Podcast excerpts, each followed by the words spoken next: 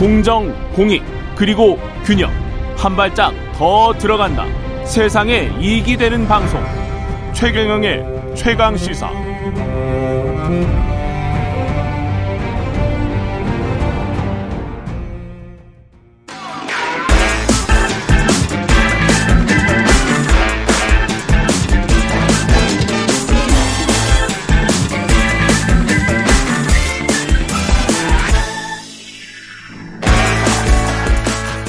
네, 한 번 더 뉴스 시간입니다. 오늘은 정은정 작가와 함께 하겠습니다. 안녕하십니까? 네, 안녕하세요. 예, 외신 중심으로 지금 오늘 살펴볼 텐데요. 브라질 대통령 선거가 끝났고 룰라 가 당선인이 다시 됐습니다. 예, 남미 좌파의 대부라고 일컬어졌죠. 룰라 음. 브라질 전 대통령이지만 이제 1월부터는 현직 대통령이 될 텐데요. 30일 현지 시간으로 치러진 대선에서 승리를 하면서 3선 고지에 올랐습니다. 1945년생으로 올해 만 77살입니다. 예, 예 노익장이라고도 할 수 있죠.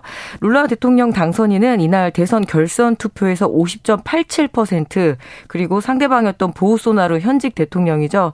어, 약 1.8% 그러니까 1.8포인트로 정말 신승이었다고 해요. 그랬네요. 1989년 예. 브라질이 직선제를 도입한 이후 가장 적은 득표차라고 합니다.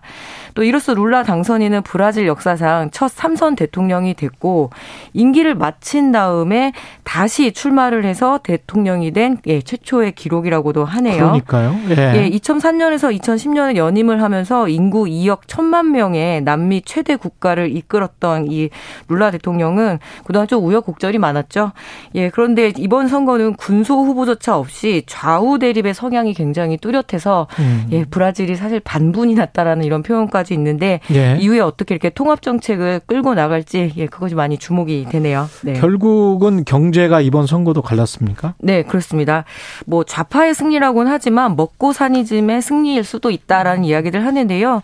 예, 만성적인 빈곤 그리고 불평등에 대한 국민적 분노 등이 예, 그 배경이라고 합니다. 브라질의 실업률이 지난 7월 기준으로 약 9.1%에 9.1%? 예.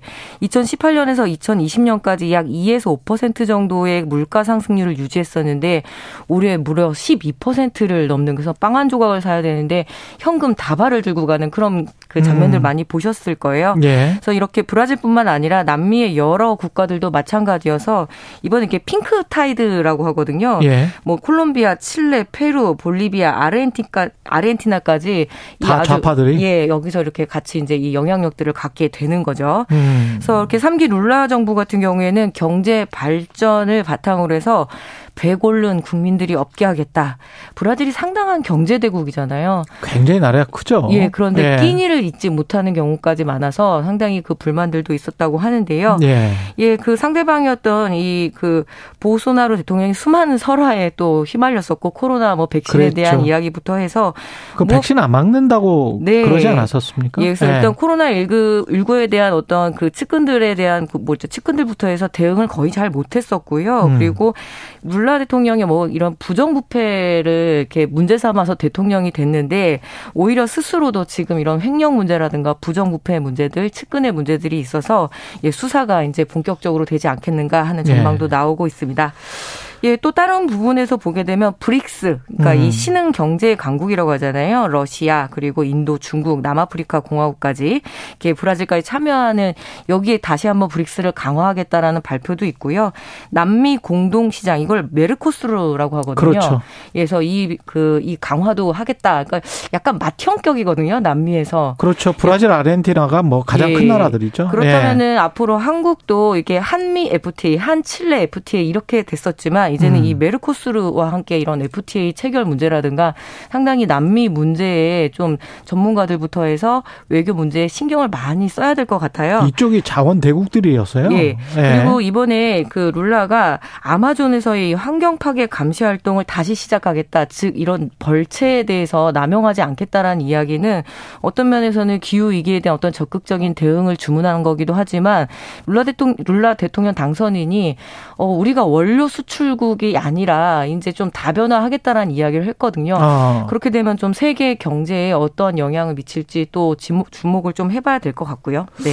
자, 지금 현재 상황이 자원 대국들이 굉장히 주목을 받고 있는 상황이고 네네. 상대적으로 우리처럼 이제 제조업 수출국들이 그 비용 상승 때문에 굉장히 어려움을 겪고 있는 처지라서 이쪽의 자원을 우리가 다각도로 활용할 수 있는 방안 이런 것들을 좀 생각을 많이 해봐야 될 것 같고 사실은 남미 가 남미 쪽이 뭐 가난한 사람들이 많다 뭐뭐그 빈부격차 심하다. 네. 사실 선진국들 중에서 바로 위에 있는 미국도 네. 수백만 명이 끼니 걱정을 합니다. 그래서 예. 그 이번에 그 보소나루 음. 대통령을 지지한 세력들 중에서 예. 극빈층이 상당히 많았거든요. 예. 그래서 이 부분을 룰라 그 대통령 당선인이 어떻게 또 통합해 나가야 할까? 모든 사람들이 다 가난한 이들을 위해서 자기가 대통령이 되겠다라고 하는데 그렇죠. 실제로 정말 그렇게 해낼 수 있을지 좀 지켜봐야 될 것 같습니다. 그리고 러시아, 러시아도 이것도 먹고 사는 이야기네요. 결국은. 네, 예. 뭐 그 지금 국제 뉴스라고 할 수 있지만 한국도 피할 수 없는 이 예. 곡물 수출길 다시 이렇게 막아서려고 하는 러시아 그리고 콕 집어서 푸틴이죠. 음. 예, 지금 그 관련 소식 좀 전해드리겠는데요. 러시아가 우크라이나 곡물 수출을 위한 협정을 또 일방적으로 깬다고 이렇게 나섰습니다. 그래서 예. 미국과 유럽연합 등이 대응책 마련에 나선다는 소식인데 한국도 무관하지 않거든요. 예, 우크라이나가 세계 빵 공장이라고 부를 정도로 그 전 세계 가장 최대 밀 생산국입니다. 그렇죠. 예, 세계 1위의 밀 수출국이고요. 여기 러시아는 5위거든요. 그래서 두 음. 나라를 합치게 되면은 전세 계 밀 생산량의 3분의 1을 다 좌지우지하다 예, 보니까 그 정도 되죠. 예. 예, 뭐 빵값, 라면값, 국수값 상당한 영향을 받았었잖아요. 근데 이 우크라이나 침공이 장기전으로 전환이 되고 러시아가 자기네 의도대로 지금 전쟁이 진행이 되지 않다 보니까 여러모로 무리수를 두다가 마지막으로 꺼낸 카드가 이 식량을 무기로 삼겠다는 소위 식량 무기화 정책인 것 같습니다. 예. 그래서 안 그래도 지금 고물가에 고통받는 세계가 다시 한번 식량 가격 상승으로 고통에 빠 지지 않을까 우려가 되는 상황인데요. 음. 예. 지난 여름에 사실 이렇게 튀르키예부터 해서 유엔이 중재에 나섰었거든요. 그렇죠. 회담을 계속 하고 있었는데 네. 8월부터인가 제 기억으로는 네, 7월부터 했었, 예. 했었습니다. 예. 그리고 다음 달까지 이 협정 이걸 소위 말해서 흑해 곡물 이니셔티브 협정이라고 이야기를 하는데요. 맞아요. 러시아가 예. 이 우크라이나 수출 곡물 수출을 막은 이유 중에 하나가 저 배에 무기가 실렸을지도 모른다. 모른다.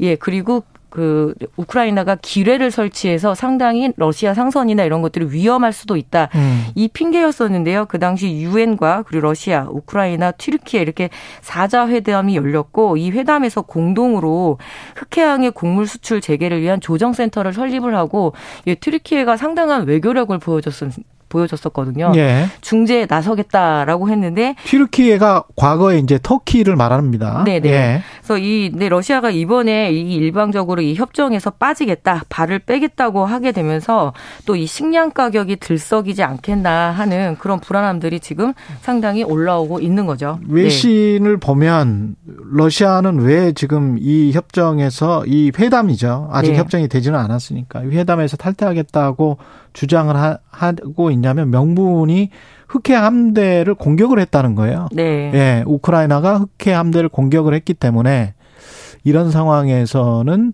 흑해에서 왔다 갔다 하는 지금 배들을 한 200여 척 정도를 지금 잡아놓고 있더라고요. 네. 예, 못, 못 지나가도록 하고, 뭐 이런 상황이니까 이거 자체가 이제 곡물 수출이 흑해를 통한 공무 수출은 안 된다는 거잖아요. 예, 그럼 상당히 네. 유럽이 어려워지게 되거든요. 네. 그래서 이번 조치로 겨우 안정세에 접어든 국제 식량 가격이 다시 치솟게 되죠.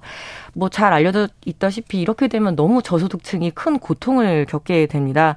또 에너지값 급등으로 이렇게 글로벌 인플레이션을 더욱더 이렇게 부추기는 악재로 작동할 확률이 높은데요.